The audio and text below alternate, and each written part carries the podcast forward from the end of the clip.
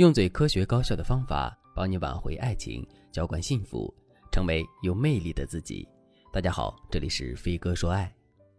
粉丝王女士和老公已经异地一年多了，老公被派驻到西南地区之后，王女士就觉得心里空落落的。她本来想着跟老公一起走，但是孩子在上学，需要人照顾，所以王女士暂时没有办法离开。王女士就问我：“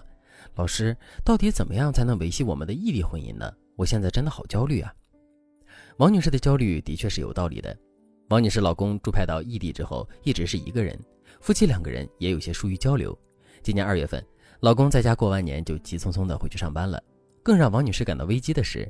老公在朋友圈发了一张公司新年聚餐的图片，里面有一个很白净的小姑娘站在老公的旁边，她的身体离其他同事很远，但是却偏头靠近了老公。王女士第一眼看到这张照片的时候，心里就非常不舒服。她的第六感告诉自己，这绝对不是一个好兆头。即使王女士非常相信老公的为人，也知道他可能没有出轨，但敏锐的王女士脑子里还是冒出了这样的想法：如果有小姑娘崇拜老公呢？他们朝夕相处会怎么样呢？想到这里，王女士头上冷汗直冒。她知道，如果他们夫妻继续这样分居，以后的事情就说不准了。但是，以他们现在的实际情况来说，根本没有办法结束分居的状态。所以，王女士带着沉重的心事找到了我，想让我帮助她保住这段目前为止很幸福的婚姻。其实，想要经营好一段异地婚姻，我们首先要做的就是分析出异地夫妻和朝夕相处的夫妻差别在哪几点，然后我们要用其他方式来补足这些差距，并利用小别胜新婚的原理，提高对彼此的期待感。这样，我们的婚姻即使处于异地状态，也能非常幸福。朝夕相处的夫妻和异地夫妻最大的区别在三个方面。第一个方面，异地夫妻最缺少的就是伴侣的陪伴，缺失陪伴对于婚姻而言还是一个很严重的后果，因为这会造成我们在伴侣心里的存在感降低，存在感降低的后果就不用多说了。比如说你在老公心里的存在感有百分之百的时候，他呢天天都会想着你；如果你在他心里的存在感只剩下了百分之五十，那么剩下的百分之五十的陪伴空缺，他该找谁补上呢？第二个方面，异地夫妻最缺少的就是亲密感。因为你们在身体上远离了对方，你们的肢体没有任何接触，所以亲密感一定会降低，这点几乎是无法避免的。我们只能想办法去补足你们双方对彼此的思念和默契。第三个方面，异地夫妻缺少的是对彼此的依赖感，这点我相信大家也深有感触。当你们变成了一对异地夫妻，不是你不想依赖对方，而是无法依赖。比如说你在给孩子做饭的时候，不小心切到了手指。要是以前的话，老公马上就会过来帮你处理伤口，但是现在你只能手忙脚乱的自己处理。你打电话给老公说这件事情，老公也只能在电话里嘱咐你小心点儿。即使老公的态度很温柔，时间长了，你也会觉得心里空落落的。一段缺乏存在感、亲密感和依赖感的感情，自然很容易出问题。所以，王女士的担心是真的很有道理的。那么，我们该从哪些方面去补足异地婚姻的存在感、亲密感和依赖感呢？如果你也有类似的困惑，那你可以添加微信文姬零五五，文姬的全拼零五五，让我来针对你们夫妻之间的情况来制定策略。其实，补足存在感、亲密感、依赖感的方法有很多，针对不同夫妻的不同情况，我们肯定会有不同的最优解。今天呢，我就把一些普适性的技巧和原则教给大家，希望能够给大家一些启示，帮助大家维系好异地婚姻。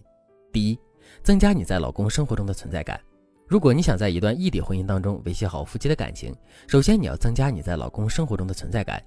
增加存在感分为两个层次，第一个层次就是你要让其他人知道你对老公的影响力。比如，你可以让老公把朋友圈的封面换成你们一家三口的合照，要让老公周围的人都知道有你这么一个人存在。当然，更好的办法是你要采取一些实际行动证明自己的存在。粉丝佳佳采取的措施是在节假日的时候，她会用自己和老公共同的名义给老公的下属发点福利，平时呢还给他们点个咖啡什么的。事实上，这类型的事儿你能做的有很多，你可以根据实际情况去权衡一下。增加存在感的第二个层次就是和老公共同去做一件事情，增加你在他生活中的存在感。我还是举一个实操的例子，粉丝安利她和老公异地了，由于老公不喜欢吃外卖，所以每天晚上回到家都会自己做饭。老公每天做饭的时候都会习惯性的和安利开视频，安利会一边和老公说说笑笑，一边指导他把饭做好。这个方法真的特别好，能大幅度增加你在老公生活中的存在感。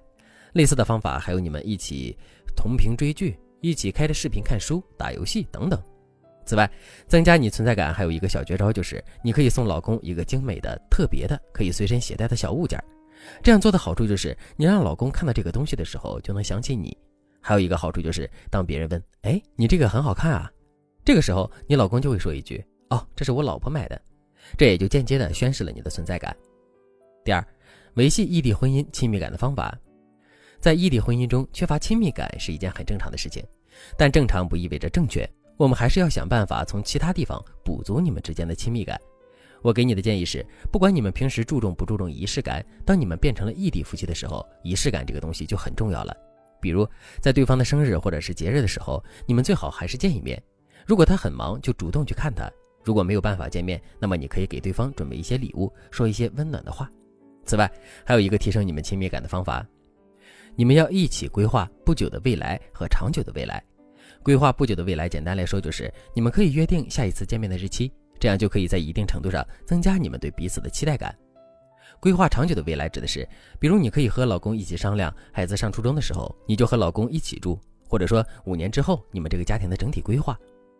规划未来其实是一种提高契约感的重要手段，在一定程度上会弥补你们亲密感的缺失。好了，由于时间关系，今天的节目就到这里了。如果你想知道更多促进异地夫妻提升感情的方法，那你可以添加微信文姬零五五，文姬的全拼零五五，让我来帮助你。好了，今天的内容就到这里了，感谢您的收听。您可以同时关注主播，内容更新将第一时间通知您。您也可以在评论区与我留言互动，每一条评论、每一次点赞、每一次分享，都是对我最大的支持。我们下期再见。